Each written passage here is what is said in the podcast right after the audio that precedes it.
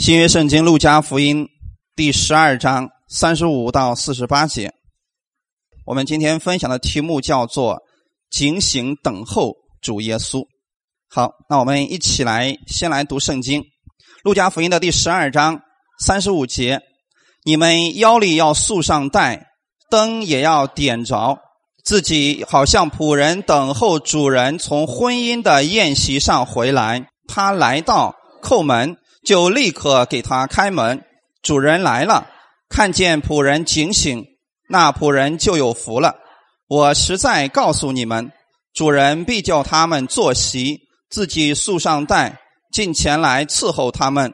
或是二更天来，或是三更天来，看见仆人这样，那仆人就有福了。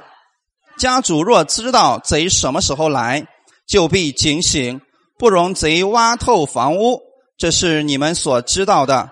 你们也要预备，因为你们想不到的时候，人子就来了。彼得说：“主啊，这比喻是为我们说的呢，还是为众人呢？”主说：“谁是那忠心有见识的管家？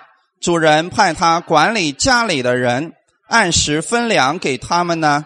主人来到，看见仆人这样行。”那仆人就有福了。我实在告诉你们，主人要派他管理一切所有的。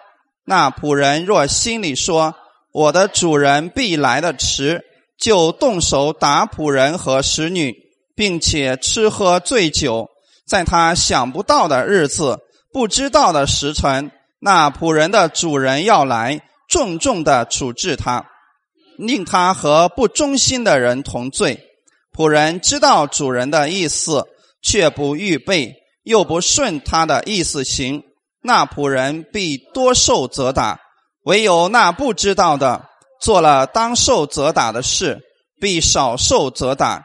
因为多给谁，就向谁多取；多托谁，就向谁多要。阿门。感谢主。好，那我们一起先来做一个祷告，让我们开始。天父，我们特别感谢你。我们知道主你再来的日子近了，所以你让我们腰里束上带，灯也要点着，让我们成为别人那美好的见证，让你的话语成为我们随时的帮助。我们就像在等候主耶稣你从那婚姻的宴席上回来接我们一样，所以我们愿意在这个日子当中，我们警醒来认识耶稣基督，你给我们预备的。让我们也在这个时代当中成为更多人的帮助。今天将你的力量加给我们，把我们的一切疲惫、一切的软弱、一切的我们心里的压力，全部都卸给耶稣。耶稣，我们相信我们在这里会重新得力。感谢赞美你，祝福今天来寻求你的每一个弟兄姊妹。奉主耶稣的名祷告，阿门。哈利路亚。我们基督徒啊，我们有一个最大的盼望。实际上，圣经。到目前为止，百分之九十的预言都已经成就了，还剩极少的一部分。这一部分是什么呢？我们基督徒今天还有一个最大的盼望，那就是等待耶稣基督第二次的降临，对吗？在我们等候主耶稣的时候啊，其实耶稣再来的日子，我们谁都不知道准确的是哪一个日子。但是当我们看到世界的时候，我们知道主耶稣再来的日子已经很近了。因为圣经上告诉我们说，当你看到民攻打民、国攻打国，多处必有地震、瘟疫、饥荒，还有各种各样的不断的有灾祸出现的时候，我们知道耶稣再来的日子真的很近了。那我们作为神的儿女来讲，当我们看到这个世界越来越出问题的时候，我们不是绝望，我们不是恐慌，我们反而相信耶稣基督他已经给我们预备好了。他要我们参加了那个宴席了，因为耶稣在走的时候说了：“我去啊，是为你们预备地方。等我预备好了，我就要回来来接你们的，对吗，弟兄姊妹？所以，当我们知道耶稣再来之后，来了以后是要接我们回去到他预备的那个宴席里面去。所以，我们在这个日子当中呢，我们要警醒来等候我们的主耶稣。所以，刚才三十五节说。你们腰里要束上带，灯也要点着。腰里束上带，在中东地区的人呢，他们多数穿的是宽松的长袍，跟我们中国古代啊那个长袍有点像啊。但是呢，那个长袍他们工作的时候啊，或者行路的时候是一定要束上带子的，要不然的话就会很大啊，因为一下到那个膝盖以下了。那么呢，他们出行的时候，风沙大的时候，他们把这个长袍会盖在头上。所以你们看中东那边，因为风沙太大，他们要做这样的一些衣服。那么，当你看到一个人腰里束上带子的时候，就代表他在警醒做事，准备工作或者准备行路了。那个时候就必须要束上带子，要不然呢，那个长的衣服啊会阻碍他的行动。腰里束上带子，象征着中东地区的人随时等候着行动，灯也要点着。这个灯是神的话语。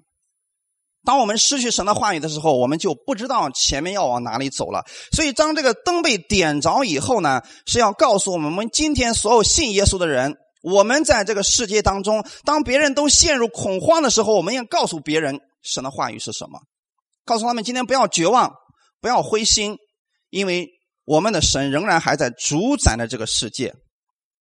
所以，你要成为别人的一个见证。比如说，今天有很多人，他们身上有疾病的时候，那么医生已经宣判死亡了。这样的人是不是已经陷入绝望当中了？他不知道自己日后的日子该怎么样过。但是今天你给他的光是什么呢？告诉他，你这个不是最终的结局，耶稣基督才是你最终的结局。所以对于这样的人来讲，你的这个话语，你的这个见证，就成为了他生命当中的光。阿门。所以弟兄姊妹，我们知道这个世界上有多少人特别需要耶稣吗？不仅仅是有疾病的人，在软弱当中。心里边烦乱的人，说说没有方向的人，他们都需要耶稣基督啊。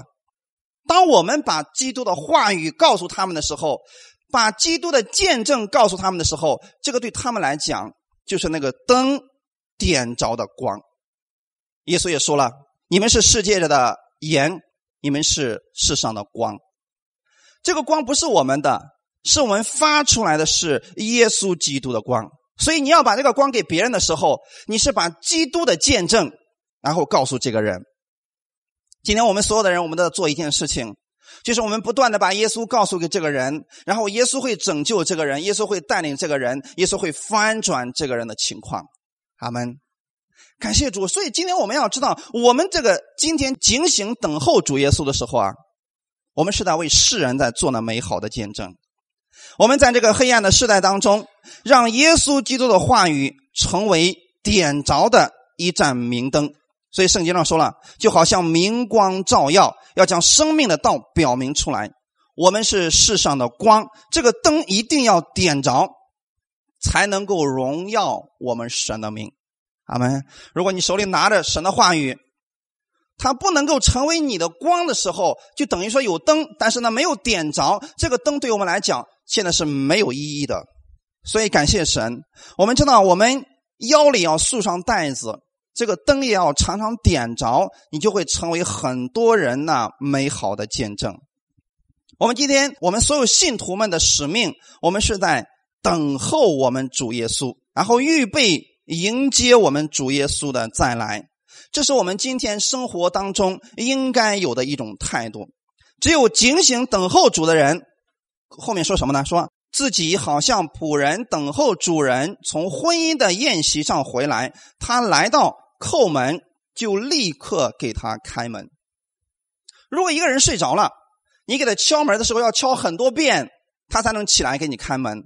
但如果这个人是警醒祷告的人，你只要敲一遍的时候，这个人就立刻能过来来为你开门了。阿门。所以我们要做一个警醒的基督徒。就是今天在这个时代当中啊，当别人都为这个事情非常发愁的时候，你呢，你不发愁。所以昨天的时候，我们在群里给弟兄姊妹发了几张图片，就是说不要去抱怨你生活当中那个风浪有多大，你要对着风浪大吼，你要告诉他你的神有多大，是不是弟兄姊妹？今天很多人在遇到问题的时候，他们开始埋怨啊，为什么会这个样子？其实你不应该这样，你应该告诉这个困难，你的神绝对能大过这个困难的。所以，这是我们要告诉世人的一个内容，就是在这个世界上，我们的使命是在等候着主耶稣的再来，而且这个主今天的能力也在我们的身上。阿门。当他来到再来的时候，他叩门，我们就一定会听见主耶稣叩门的声音。这样呢，我们才能够立刻来给他开门。所以圣经上在启示录的第三章二十节说了：“看呐，我站在门外叩门，若有听见我声音就开门的，我要进到他那里去，我与他，他与我一同坐席。”阿门。对于一个不信的人来讲，今天我们要告诉别人：今天当你接受主耶稣的时候，实际上你在打开你的心门，而主耶稣一直在扣着你的心门。阿门。弟兄姊妹，只是很多人他不明白耶稣在扣他的心门，所以呢，扣了很多遍，他始终不愿意开门。这样的人是什么样的人呢？今天你很多人传福音给他，哎，我不要信你这个耶稣啊，不要信，不要信，不要信，是不是耶稣在扣他的门呢？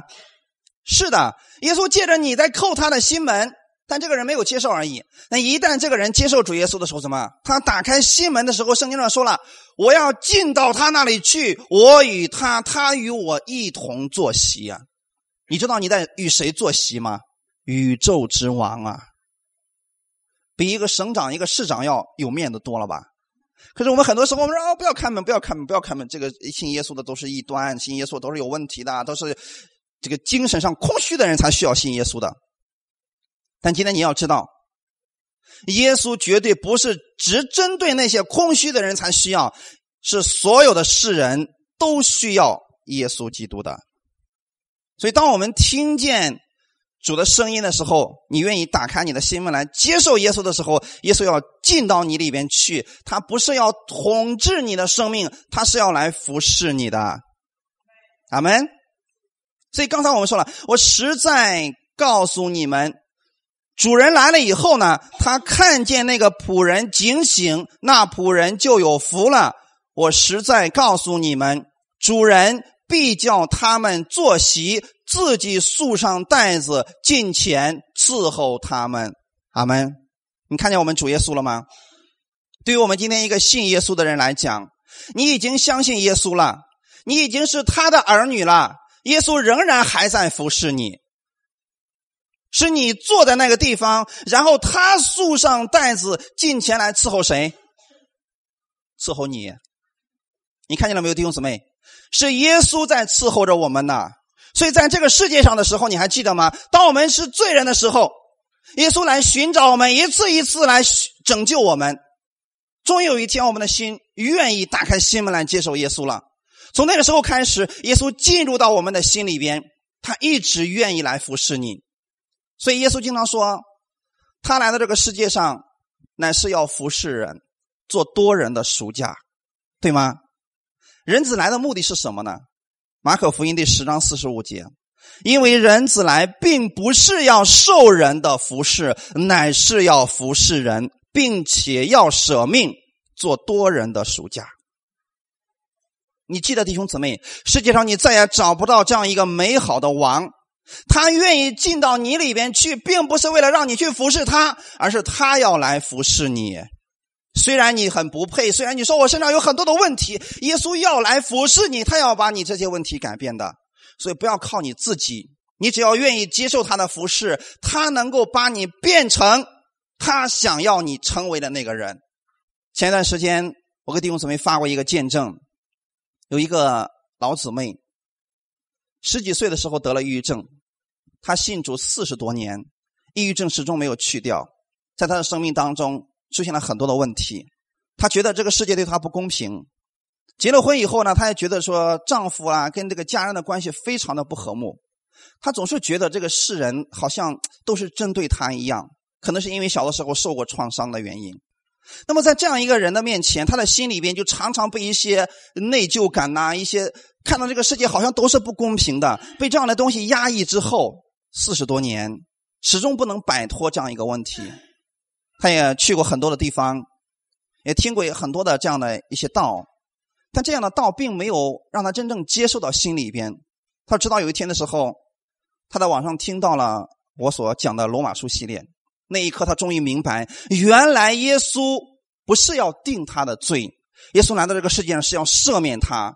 三个月的时间，他反复的在家里边听到，结果四十多年的抑郁症全部消失。有一天，他突然发现说：“说我不知道为什么任教师，我没有刻意的去改变我自己，我突然发现我跟家人的关系好了。你知道是什么原因吗？因为是耶稣一直在服侍他，一直在服侍他。当你愿意接受让耶稣来服侍你的时候，你的生命就会发生改变，而你的家庭也会发生改变的。这是我们的主耶稣，他在世上的时候，他说他来到这个世界上不是要受人的服侍，所以今天千万不要用你的口夸口说我在服侍主啊，实际上是耶稣在服侍你。当你来到教会里，你说我是在服侍主啊，实际上是耶稣在服侍你。你们还记得那个撒玛利亚的妇人吗？当耶稣对他说：“你能给我一些水喝吗？”这个妇人没有给，说：“你是个犹太人，你怎么能叫我一个撒玛利亚妇人要水喝呢？”实际上好像是耶稣在给他要水喝，但实际上我们来讲，是耶稣要把真正的生命的活水要赐给这个妇人的。这正是我们的服饰。说弟兄姊妹，当你成为神的儿女以后。你若愿意让耶稣来服侍你，这样的话，你知道，当你愿意迈出这个脚步的时候，看起来好像你是在服侍弟兄姊妹，实际上是耶稣在服侍你。耶稣一直是这样的一位主，所以在教会当中，我们跟社会不一样，在教会当中有职分的人，在教会里边愿意服侍的人，耶稣说：“你愿意当守卫吗？那么你就要谦卑下来来服侍众人的。”耶稣是不是最高的那一位呢？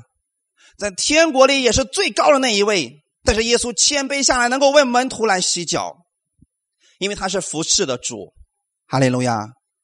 所以你看到，当有一天耶稣来接我们的时候，接我们回去的时候，到那个大宴席的那个地方，我们在那儿坐着享受筵席，但耶稣仍然在服侍我们呢。这是我们的主，你在世界上再也找不着这样一个能够爱你、愿意服侍你的神了。他是完全的，他是完美的，但是我们不完全，我们不完美。耶稣说：“不要紧，没有关系，我愿意服侍你，你就能发生改变了。”所以感谢主，我们看到了吗？他叫我们坐席，自己束上带子进前来伺候他们的。将来在天国的时候，在新的耶路撒冷、新天新地的时候，仍然是耶稣在服侍我们。阿门，他不断的供应我们，不断的把他的慈爱给我们，这就是我们的主耶稣。所以，当我们今天知道说，我们为主献上的是什么呢？其实太少了。当你献上的时候，是耶稣在服侍你。哈利路亚！在今生的时候，耶稣还把圣灵赐给了我们，因为他怕我们自己没有办法站立起来，怕我们软弱了没有地方可以诉说。怕我们在世界上找不到一个真正的朋友，所以耶稣说：“我去是对你们有益的。我若不去，保惠师就不到你们这里来；我若去，就差他来。”耶稣回去了，但是他将圣灵放在了每一个相信耶稣的人的心里边。所以，当你有生命的问题的时候，你可以向圣灵来祷告，你可以告诉圣灵，他能够安慰你。当你受伤的时候，这位圣灵愿意在你的心里边来抚平你的伤痛；当你受委屈的时候，圣灵知道你的痛处在哪里，他愿意来安抚你。好门。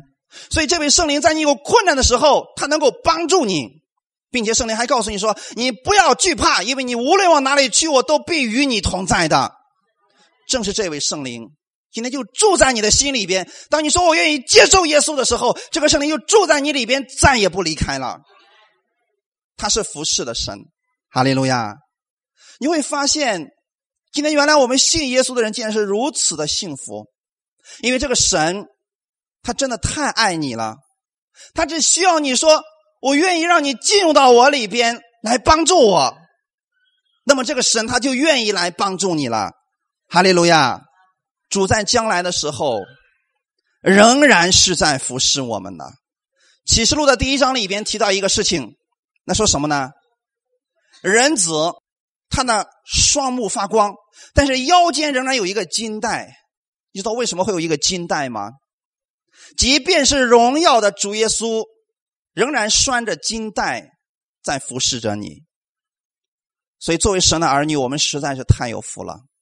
因为耶稣愿意不断的来服侍你的，哈利路亚！所以我们今天要知道，在这个幕后的时代当中，世人可能会绝望，但你不要绝望，因为耶稣愿意服侍你。他愿意把你扶持起来，即便你倒的再一塌糊涂，他能够把你拉起来的。感谢赞美主啊！当我们知道有这个想法的时候，你在这个世界当中，你不会绝望，你不会彻底的灰心。感谢主，所以三十八节就说了，或是二更天来，或是三更天来，看见仆人这样，那仆人就有福了。我们作为一个神的仆人来讲。如果你没有睡着，没有醉倒，耶稣来的时候，你就有福了。在罗马那个地方，他们把这个时间呢分了四个部分。刚才我们看，在马可福音的十三章三十五节，这里面就提到说：“所以你们要警醒，因为你们不知道家族什么时候来，或晚上，或半夜。”或鸡叫，或早晨，这个是什么呢？是不是耶稣亲自告诉我们的一个内容？要认清楚这个事件。你不知道耶稣什么时候会来，他用了四个时间：晚上、半夜、鸡叫、早晨。那么根据罗马当时的一个情况呢，他们的时间正是这样来分的：一更就是晚上六点到晚上九点；二更的时候呢，就是晚上九点到晚上十二点，不叫半夜了吗？三更的时候就是指。从半夜开始到凌晨三点，然后四更天的时候，凌晨三点到六点之间。所以你看到没有？或是二更天来，那什么时候？半夜的时候，对不对？或是三更天来，哦，快到凌晨的时候了。不管是什么时候来，看见仆人这样，那仆人就有福了。哈利路亚！这弟兄姊妹知道吗？如果你在这个幕后的时代当中，你不是说。糊涂到说啊！我看到这个世界这么的越来越糟糕，我实在是后悔我信错主了呀！为什么会这个样子？如果你不是这样的一个人，你警醒的知道主耶稣再来的日子近了，你能看到这一点的时候，你心里边你就不至于灰心了。所以，当你是这样一个警醒的人的时候，耶稣说他看到你警醒的这个样子，你就有福了。三十九节。家主若知道贼什么时候来，就必警醒，不容贼挖透房屋。这是你们所知道的。这里边用了一个比喻，说如果你是一家之主的话，你知道今天晚上贼什么时候来，你就不睡觉了，对吧？你死等也要把他等到不行。关键是你不知道这个贼什么时候来，他通常来的时候是什么时候？贼一般什么时候进人的屋子里边？你迷糊的时候。是不是啊？他不能在你家里面正在唱歌跳舞，他窜进来，没有这样的贼吧？不会笨到这种程度吧？你知道人什么时候最容易犯困吗？十二点以后，对吗？有的人他能熬着，他熬到十二点，我凌晨两点的时候，我看你还熬不熬了？三点的时候呢？所以你看啊，或是二更天，或是三更天，这个时候是人最怎么样？最困的时候。那么也是黑暗最黑的时候，对吗？这告诉我们什么呢？属灵的意思告诉我们，一般我们在最黑暗的时候，我们最容易迷糊我们自己，我们最容易睡着，因为太困了嘛。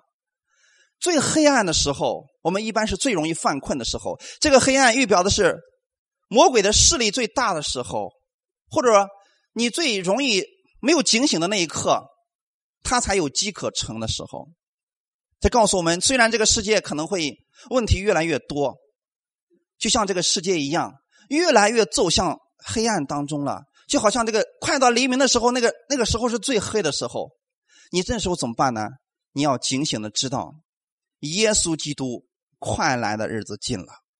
当你知道这一切的时候，你就能够警醒了。不是不睡觉，警醒不是不睡觉的兄弟们，警醒的意思是你心里边知道这是一个什么样的日子。他们，所以世人在各种的灾难面前，他们会非常害怕。哎呀，这个怎么办呢？你包括近期是不是又发生巨大的灾难了？所以很多人说：“哇，为什么？为什么神你这么残忍，这么修理我们？”很多人也问我说：“任教授，为什么神这么残忍，非得让那么多人死？”我说：“你真的认为那是神做的吗？神如果用这种方式的话。”那就太小瞧神的能力了。神只需要一句话，整个地球就毁灭了，干嘛还非得用这么一个小灾难来收拾你呢？这不是神做的，这是魔鬼做的。但是我们在这个过程当中，我们要警醒来祷告。我们要知道，我们为这些人来祷告，让他们的嘛能够认识我们的耶稣基督。因为灾难以后会越来越多，这不是危言耸听，所有的科学家都给你证明这个事情了，对吗？在这个幕后当中，什么是我们的出路呢？我们的盼望在哪里呢？在耶稣基督那里。所以这里边说，你们要警醒，因为不知道的日子，那个贼就来了，是不是？贼有什么样的特点呢？贼第一是出其不意，他不会在你非常警醒的时候来偷你东西，一般他会算，嗯，这家人已经睡熟了，所以他会去，这是第一个特点，出其不意。第二个什么呢？他会挑那个最值钱的东西来偷，是不是？没事不会把你家床偷走吧？啊，他不偷这些东西，他会偷最值钱的。弟兄姊妹，你知道魔鬼他要偷你什么吗？在什么时候偷你的东西吗？一般来讲，在你最迷糊的时候，在你最醉酒的时候，他会来偷你的东西。但你知道你最值钱的是什么吗？魔鬼能把你的生命偷走吗？你记得，魔鬼即便胆量再大，他也不能把你的生命偷走。从旧约到新约，你看见了，魔鬼永远没有资格拿走你的生命，偷不走你的生命。那么你，最值钱的是什么呢？你的信心。如果你失去信心了，他把你的信心偷走了，你啪叽躺在床上，你起都起不来了。你知道？能够让我们从神那里支取他的能力，支取他的祝福，能够让我们重新站立起来，是我们的信心。如果这个被偷走了，你会怨天尤人，你会看什么都不顺，因为你没有信心，你就看到什么？看到自己的各种各样的问题又出现。但是今天，当你来寻求神的时候，神的话语会再次给你信心的，你会重新站立起来的。哈利路亚！所以这里边啊，不是说。呃，我们今天耶稣成为贼了，来偷你东西。他告诉我们是什么呢？说在这个过程当中呢，你们也要预备，因为你们想不到的时候，人子就来了。耶稣来不是要偷你的东西，弟兄姊妹，他来了是要赐福给你的。因为前面刚刚说过，如果主耶稣再来的时候，我们能是警醒的，这个仆人就有福了。哈利路亚！那你愿不愿意做这样一个警醒的仆人呢？好，彼得当时不明白。彼得说：“主啊，这比喻是为我们说的呢，还是为众人呢？”那么，警醒的仆人指的是平信徒呢，还是指的是牧师，还是服侍人员呢？所有相信耶稣的人。所以这里边，耶稣对彼得的回答是：“谁是那忠心又有见识的管家呢？”主人就派他管理家里的人，按时分粮给他们呢。谁是那忠心有见识的管家？我们千万不要以为教会里边忠心有见识的管家一定是牧师，他应该是我们每一个弟兄姊妹。我们每一个人都是神百般恩赐的好管家。如果只是让牧师来管理，他就累死了，他也管理不过来的。是我们每一个人都是神的管家，你要么是一个忠心的管家，要么你就是一个不忠心的管家。那么忠心的管家是什么样的管家呢？这个忠心是对主而言的，阿门。一定切记啊，我们的忠心是在神面前的。所以今天无论你的教会有没有服侍，你的服侍一定是在坐在主的面前的。你的这个忠心一定是显在神的面前的。如果你是为了人而做的，你这个是不忠心的。所以我们的忠心只能是给神的。就是说，今天你为神所摆上的，你为神所献上的，你是坐在了神的面前，你并不是坐在人的面前为人而做的。这样的人是忠心的管家，是不敷主的嘱托。当时主耶稣说：“你们去往普天下去，传福音给万民听，是不是所有的人都成为管家了？”所以这管家里边会有两种管家，一种管家就是非常忠心的，啊，这是我们都喜悦的一种管家；另外一种就是不忠心的。那我们先来看看这两种究竟有什么区别？那忠心又有见识的管家究竟指的是什么呢？首先这个管家必须是警醒的，对吗？感谢主，他是为所有的灵魂来负责的。所以弟兄姊妹，我们知道吗？当你给一个人传福音以后，这个人信主了，你还要为他这个人的灵魂来负责任的。千万不要说：“哎呀，我已经把他带到教会了，后面的事儿交给牧师了。”这样是不行的。我们每一个人都是神那忠心有见识的管家。当你带一个人来信主的时候，你要为这个灵魂来负责任的。哈利路亚。然后后面说有见识，那么什么是有见识的呢？有见识，还有另外一个词，在原文当中的意思是一样的，有智慧。有智慧、有见识的人究竟是什么样的人呢？我们来从圣经上来找出答案。所以我不愿意给你们用我的意思来解答，我愿意用圣经来解释圣经。好，我们一起来读这段经文，《雅各书》的第三章十三到十八节。你们中间谁是有智慧、有见识的呢？他就当在智慧的温柔上。显出他的善行来。你们心里若怀着苦毒的嫉妒和纷争，就不可自夸，也不可说谎话抵挡真道。这样的智慧不是从上头来的，乃是属地的、属情欲的、属鬼魔的。在何处有嫉妒纷争，就在何处有扰乱和各样的坏事。唯独从上头来的智慧，先是清洁。后是和平，温良柔顺，满有怜悯，多结善果，没有偏见，没有假冒，并且使人和平的，是用和平所栽种的异果。阿门。这个世界上有没有智慧呢？属世的智慧也是有的嘛。你看，有一些不信主的人，他们也能把公司经营的很好，把人际关系弄得很好，他们也用手段能够能够控制很多人，这也是智慧，对不对？但这种智慧，刚才里面特别提到说，这个智慧是什么呢？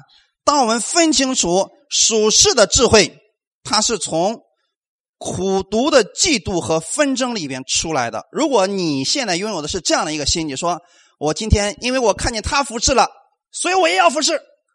凭什么神给他那个能力啊？如果是嫉妒的话，觉得神给他多了。所以你嫉妒他的话，一定要切记，这个就是属地的，因为有苦毒的嫉妒和纷争的这样的人，不要自夸什么，因为这样的人怀着苦毒的嫉妒和纷争的时候，他就会做一样事情。看到后面说什么呢？他就会用谎话来诋毁正道。恩典福音让很多人得到了释放，很多人得到了自由。我们通常解经的时候，因为我为了严谨期间，我很少用灵异去解经。我一般用的是以经解经法，就是用圣经这段圣经来解开那段圣经，这种是非常严谨的，没有这个一定的圣经基础你是解不开这个的。而且这样解说圣经呢，别人不能说什么。我愿意用这种方式，是我不愿意在这个真道上叫别人诋毁。但尽管如此，还是有人说你讲的是错误的，你讲的道是错误的。你让他找出错误在哪里，他说不管，反正是错误的。他会用一些谎言来。抵挡这个正道。我记得以前跟弟兄姊妹讲过这个事情。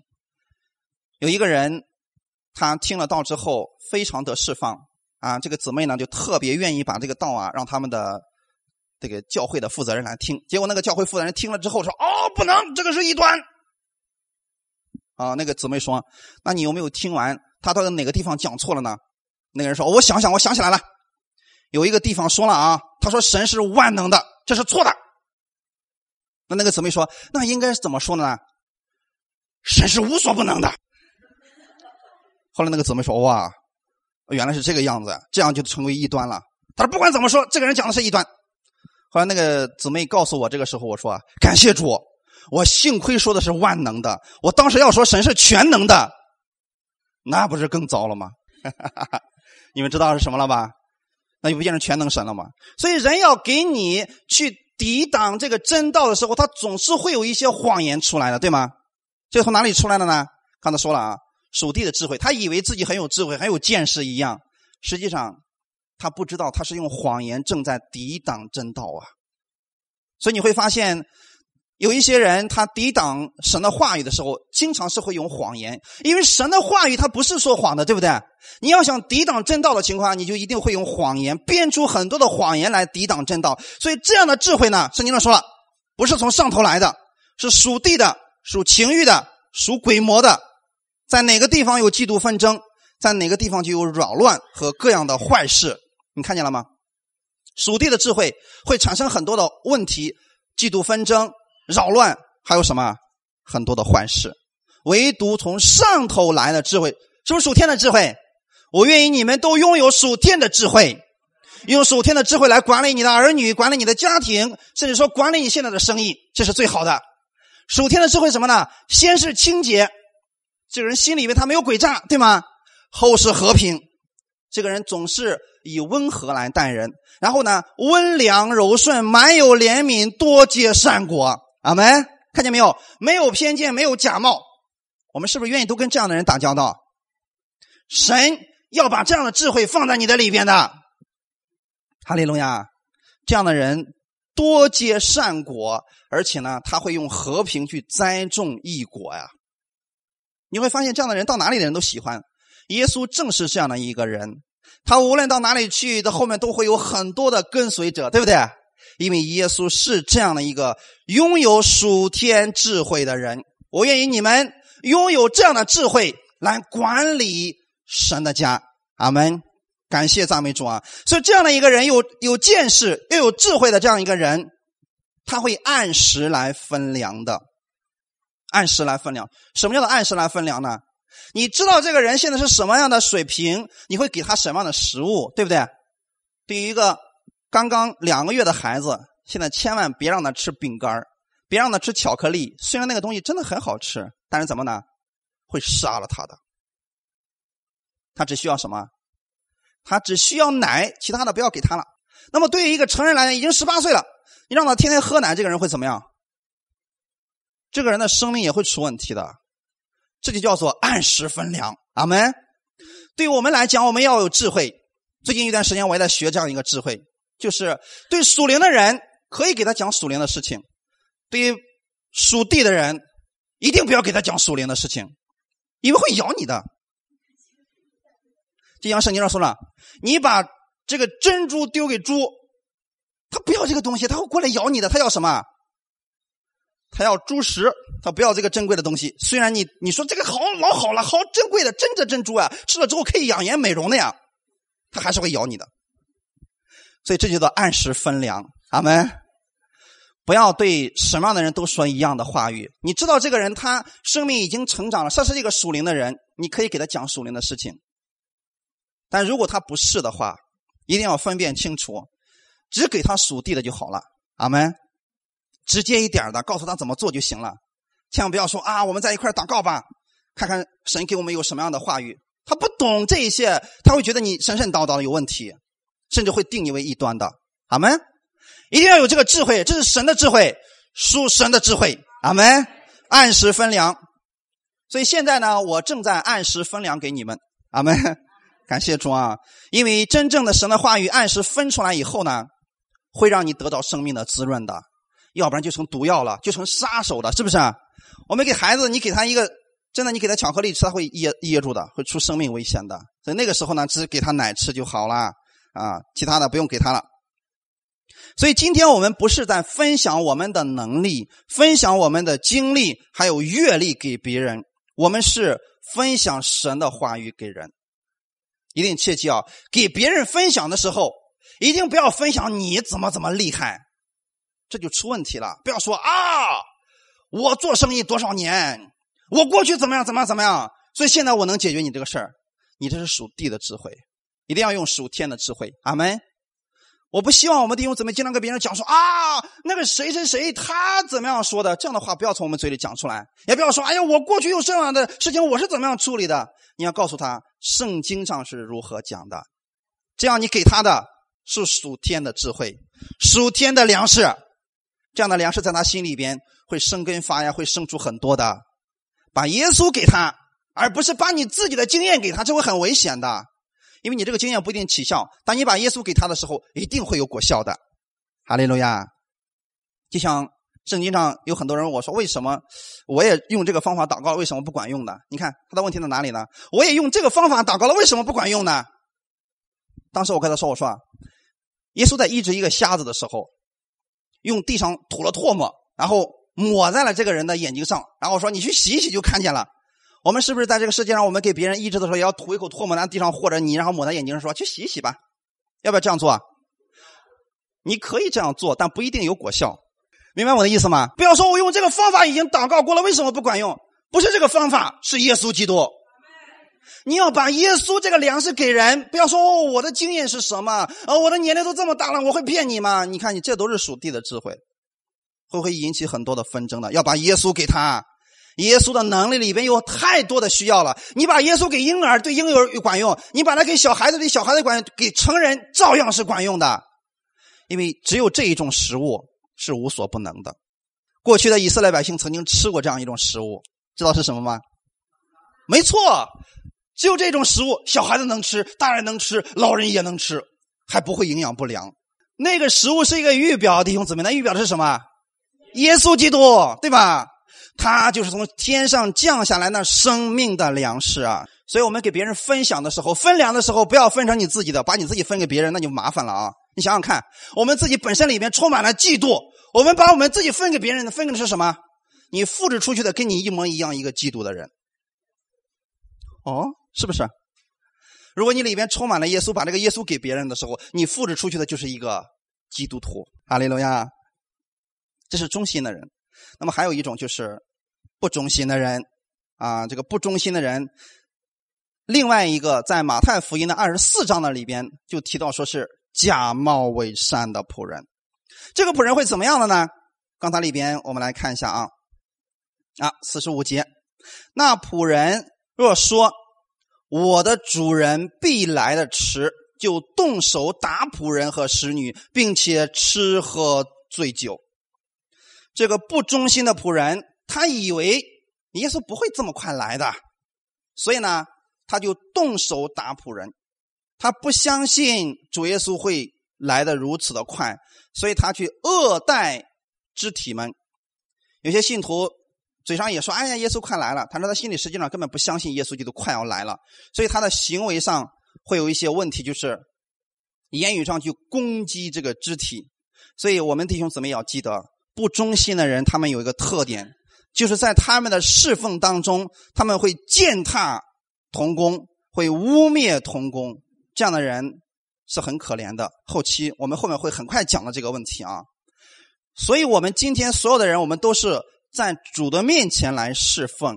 如果我们不知道耶稣基督快来了，我们就很容易会放纵我们自己，忘记了我们的使命。所以，我们会一般给别人定罪，一边和属世的人没有什么区别。这样的人是不忠心的仆人。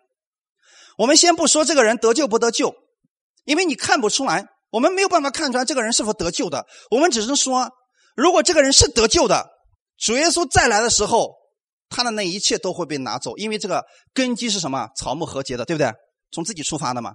如果这个人他是不得救的，他不信的人，他冒充了神的仆人的话，这样的人，就圣经上刚才说的，会被拦腰斩断的。神是会分辨出来谁真谁假，谁是属地的，谁是属天的服侍的。哈利路亚啊！所以弟兄姊妹，我们一定要明白，这个不忠心的仆人，他们有个特点是什么呢？就是刚才说了啊，他就动手打仆人和使女，并且吃喝醉酒。那什么叫做动手打仆人呢？是不是真的？今天我们讲的说啊，这个不忠心的人他会跟基督徒之间动手打架，是不是这样的人呢？不是，他会用言语来攻击你。一定切记，这个言语是什么？回谤性的，而且这种言语呢，会让你感觉你自己被定罪了，是不是打？我给你们举一个例子来讲啊，圣经上有一个人曾经犯了一个非常严重的错误，这个人是个神的仆人啊，他是得救的，他的名字叫摩西。我们来看一下摩西究竟他做了什么样的事情呢？他扭曲了神的意思，所以我们一起来读一下《民数记》的第呃第二十章。七到十二节，耶和华小玉摩西说：“你拿着杖去，和你哥哥亚伦招聚会众，在他们眼前吩咐磐石发出水来，水就从磐石流出，给会众和他们的牲畜喝。于是摩西照耶和华所吩咐的，从耶和华面前取了杖去。摩西亚伦就招聚会众到磐石前。摩西说：“你们这些背叛的人，听我说，我为你们使水从这磐石中流出来吗？”摩西举手。用杖击打磐石两下，就有许多水流出来，会众和他们的牲畜都喝了。耶和华对摩西、亚伦说：“因为你们不信我，不在以色列人面前尊我为圣，所以你们必不得领这会众进我所赐给你们的地区。”阿门。摩西是不是神的仆人？忠心服侍的。神也说了。摩西是在我神家全然尽忠的，但是这样的摩西怎么了？犯了一个致命的错误。他做了什么事情呢？击打了神的仆人和使女。他用什么击打的？不是杖，用语言，是不是弟兄姊妹？为什么摩西击打了磐石两下，神就如此发怒说：“你再也进不去我为你所预备的那个地，因为你不信我。”摩西相信什么？他绝对相信神，这点我们都承认的。可是为什么神说？因为你不信我。因为很简单，四十年前，曾经这个磐石已经被击打过了。那个磐石指的是谁？我们的耶稣基督。阿门。当耶稣基督这个磐石被击打以后，这个磐石会流出水来，成为众人的供应。但是磐石只能被击打一次，弟兄姊妹。耶稣基督只能上一次十字架呀！从那个时候开始，当这个磐石已经被击打过了，从那个时候开始，这群百姓在神的眼里边不再是悖逆的百姓。阿门。所以最后的时候，神说什么呢？你要吩咐这个磐石发出水来，他这个磐石就会流出水来的，是不是用话语来吩咐？但是摩西他对百姓说了什么话语？你们这些背叛的人，听我说，听谁说？听摩西呀！所以这个侍奉事项，在这件事情上，摩西的侍奉是属地的、属肉体的、属血气的，是这样的一个情况啊！我为你们使水从这磐石中流出来吗？啊，实际上他没那么多废话，他直接说磐石呢流出水了，不就完事了吗？结果摩西这么被血气充满了，这个时候他用杖就击打了磐石两下。还是有很多水流出来了，这是摩西他扭曲了我们的神，并且对百姓怒骂，他称这群百姓为悖逆的人。今天我想给弟兄姊妹解开这段经文：当耶稣基督为我们的罪死在十字架的时候，当他被神击打以后，从此以后赎出来的这群人不再是悖逆的一群人，所以不要让任何人说你是悖逆的一群人。他已经没有这个资格了，因为耶稣已经把你的悖逆全都用他的身体来代替了。不要再让别人说你这群污秽的人，没有人有资格这样来说你了。耶稣已经担当了你的污秽了。感谢赞美主啊！如果别人这样来攻击你的时候，他就跟摩西一样，他用杖在敲打着神的仆人和使女啊。这对我们来讲，我们不要成为这样一个人。去成为击打仆人和使女的人，你别忘记了，这群仆人和使女是谁的？神的，不是摩西的，也不是我们的。阿门。我们一样，我们在神的面前不过是神的儿女而已，所以我们没有资格去定罪我们身边的这个人，也没有资格用言语去攻击这个人，更别提毁谤他了。这个事情太危险了。阿门。所以在这个事情上，当时神对他说了：“因为你们不信我。”所以你知道后面是怎么说的吗？当那个仆人来到的时候，看当那个主人回来的时候，看见仆人这个样子，要重重的处置他，定他和不忠心的人同罪，是不是这个意思？不忠心的人，在这里用的不忠心的人，原文当中的意思是不信的人，是不是跟摩西一样了？所以弟兄姊妹，如果我们今天错误性的去对待了我们身边的肢体的话，或者说把神的儿女这样来对待的话，实际上我们跟摩西就一样了。神说：“因为你不信我，你没有在以色列人面前尊我为圣。那个意思是什么呢？你把我讲错了，我不是这样的一个神，所以你必不能带领这群会众进入到我所赐给你的地区。这不是说摩西不得救，摩西是得救的，只是摩西并没有进入到那丰盛的流奶与蜜之地。阿门。这是什么？丰盛的祝福。今天有很多人这样去定罪于你的时候，这个人就失去了上帝本来赐给他的丰盛的祝福。所以损失的不是我们，是那个定罪的人。好没？上帝会亲自来做这样一个事情的。所以主希望我们如何来服侍他呢？正确的来认识他。四十七节说了，仆人知道主人的意思。我们作为一个。神所爱的儿女，我们要知道主人的意思是什么。你要明白，耶稣在十字架上已经为我们所成就的究竟是什么。耶稣把你的罪全部归到了他的身上，把他的义赐给了你，所以你今天被称为是义人了。这是我们要告诉世人，要告诉你身边人这样一个情况。你要告诉他不要灰心，因为神能够改变你。你要告诉他不要灰心，神能够胜过你的环境。这是我们要告诉我们肢体的一个事情。哈利路亚，这是我们主人的意思呀。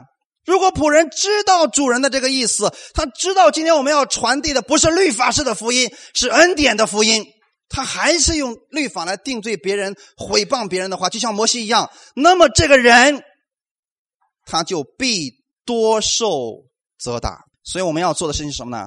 顺从主人的意思去行，要把耶稣基督的恩典带给世人。阿门。啊，感谢主！当我们知道以后，我们愿意这样去服侍神。当你愿意去这样服侍神的时候，实际上是耶稣在服侍你。你看见了没有，弟兄姊妹？你迈出了服侍的脚步，就等于说你让耶稣来服侍你了。你的状况会越来越好的。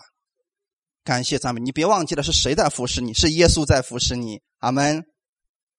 所以我们不要把自己放在律法之下，把今天神的这个意思给扭曲了，这样的话是很危险的一个事情。这后面说了，如果仆人知道却不预备，又不顺从主人的意思行，那仆人就必多受责打。那唯独呢，不知道的做了当受责打的事。就少受责打，这个意思就是什么呢？说今天如果你是明知故犯，就拿我们教会的弟兄姊妹来讲，如果你知道我们常常在讲你在恩典之下，不在律法之下，神不再定你的罪，你要不要去定别人的罪？如果你都已经知道这一点了，你还是去诽谤别人，去定罪于别人，这样的话，你知道你就失去这个祝福了。哈，你比如说。我们今天知道，耶稣希望我们都能够彼此相爱，可是有的人却故意去挑剔事端，让彼此相恨，是不是知道主人的意思不愿意去行？哎，这就是那个不忠心的仆人了啊，不忠心的管家了啊！这样的人会多受责打的。然后不是神降下了灾难，不是神来收拾他，是他自己把自己放在了律法之下，就像以色列百姓在旷野一样。每当以色列百姓埋怨说：“啊，摩西啊，你为什么把我们带出来，让我们死在这个地方？这个地方没有水，没有肉吃，没有没有韭菜，没有葱，没有蒜，这东西都没有啊！”他们埋怨的时候，实际上意思是什么呢？神，你离我远点我不想看见你。然后上帝的手从他们身上拿开以后，瘟疫出现了，火蛇出现了，很多的问题出现了。弟兄姊妹，知道是什么意思了吗？当我们自己非得把自己放在那个不顺从里边，放在这个律法下的时候，神的祝福之手就必须从你身上拿开。这就是不顺从的那个仆人，所以他的情况就很糟糕。你看以色列百姓在旷野这四十年过得怎么样？太痛苦了嘛！因为他们不愿意要神的这个恩典，常常去埋怨神说：“我要把你们带过。”他们不要。所以这就是我们讲的，看到一些人，看到一些基督徒受苦难的时候，其实不是神的意思，是他不要按照神的意思去行，所以把自己放在了一种咒诅之下。你记得，你不在恩典之下，就一定在律法之下，没有第三种可能了。阿门。也就是说，你不在上帝的祝福之下，就一定在咒诅之下了。律法给你的只能是咒诅，这是我们一定要明白的一个事情。如果这个人是不信主的，那么他注定要被丢在黑暗里边，因为他是。不义的管家。如果是信的，他本来可以继承上帝很多的祝福的，结果他非得要脱离神的保护，结果很多问题降临在他身上了。神不愿意我们这样来生活，一定记得神不愿意我们这样来生活啊！所以在这个末世的时候，我们要警醒等候，来预备我们自己，让我们成为那个有属天智慧的百般恩赐的好管家。还有最后一句，十二章的四十八节。多给谁，就向谁多取；多托谁，就向谁多要。哇，很多人被这句话绊倒了。你看看，我了解少一点没事我知道的越多呀，我的责任越大。上帝将来要我要的多呀，所以很多人就开始说了啊，打开地狱门，牧师长老一大群知道为什么吗？这些人知道的太多了，神给他那么多。结果神向他要的时候没有，没有交上去账，所以神就把他们怎么扔进了地狱里边。如果是这个样子的话，你要不要当牧师呢？哎，我宁可知道少一点，因为什么呢？知道少的就少受责打嘛。啊，就像过去一样，在五六十年代的时候，我们信耶稣就知道一件事情：信耶稣进天国有病得医治，其他的不知道了，没有圣经，也没有人给我们讲道。现在不一样了，有各种神学的培训。有专业的牧师给你们讲解圣经，知道了什么律法、什么恩典、什么样的恩赐，各样都知道了。如果我们知道多了，我们就麻烦了。哎呀，主啊，我现在不是小孩子了呀！这一不小心，神就会修理我呀！啊，将来还向我多要。神给了五千，结果没叫上就五千，这下惨了。如果是这个样子的话，我们宁可都变成小孩子。所以那个时候，我看到这段经文的时候，我也说了：主啊，我不要认识你太多，因为太危险了。临死之前信主多好，是不是？马上要咽气了，说主耶稣，我愿意接受你，哥儿死了，哎，这样多好，不受责打。如果这段经文被这么解开了，我们都得这么活着。没愿意，没人愿意服侍，没人愿意当牧师，没人愿意当教师，都不愿意做了，因为太危险了。因为什么？多给谁，就向谁多取；多托谁，就向谁多要。要不回来的话，你就惨了。那干嘛要领那么多呢？少领点不就完事了吗？我把这段经文给你们解开，你们都愿意成为一个多给的人、多要的人，因为这里面说了，因为多给谁是谁给的？我们的神给的，阿门。上帝愿意把他的祝福厚厚的加在你的身上，就向谁多要，是谁在要？什么？那我刚才讲的又白讲了，一定记得不是神在要，谁在要？你们。弟兄姊妹，你记得吗？我现在在干干什么？我在给你们，对不对？我从哪里领取的？如果我从神那里领取的很少，我给你们的就那么一丁点儿；如果我从神那里领取的多了，我给你们的就会很多。所以神说了，我给你很多，你要给出去更多。哈利路亚！如果是这个样子的话，你就成为神真的是百般恩赐的好管家了。神愿意把他各样丰盛的祝福给你，他希望你给出去。给众人更多，哈利路亚！如果是这个样子的话，你愿不愿意成为这个祝福的管道呢？太愿意了！你说主啊，你把这个医病的恩赐给我，我愿意去给很多得病的人按手祷告。神说，我愿意给你。神不是说我今天把医病的恩赐给你，回来我还要收回来。神给你的不会收回去的。感谢赞美主啊！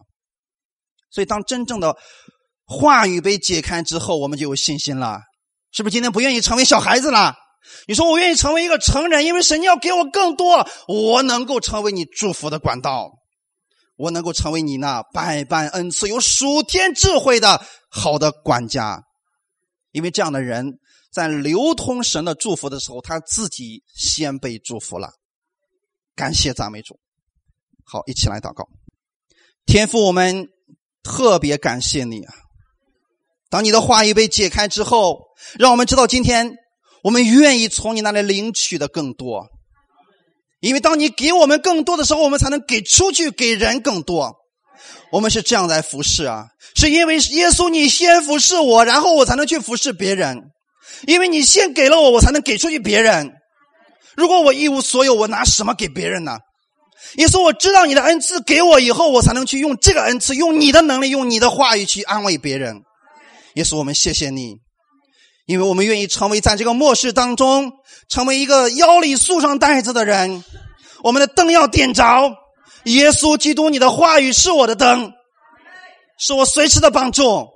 我在这个黑暗的世界当中，我不至于迷失方向。我愿意把耶稣基督给更多的人，让他们在绝望当中，在灰心当中再一次看见希望。耶稣，你就是他们的粮食。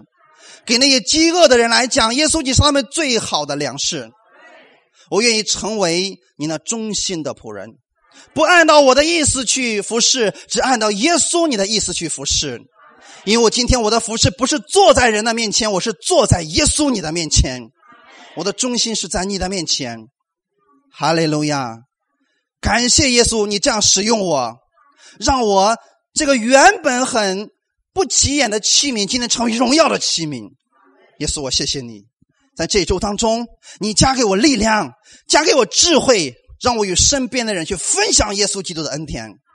你也在让你的见证在我身上更多的彰显出来，让我去见证耶稣基督的美好，因为这本是你给我们每一个人的使命。我为此而感谢你，奉主耶稣基督的名祷告，阿门。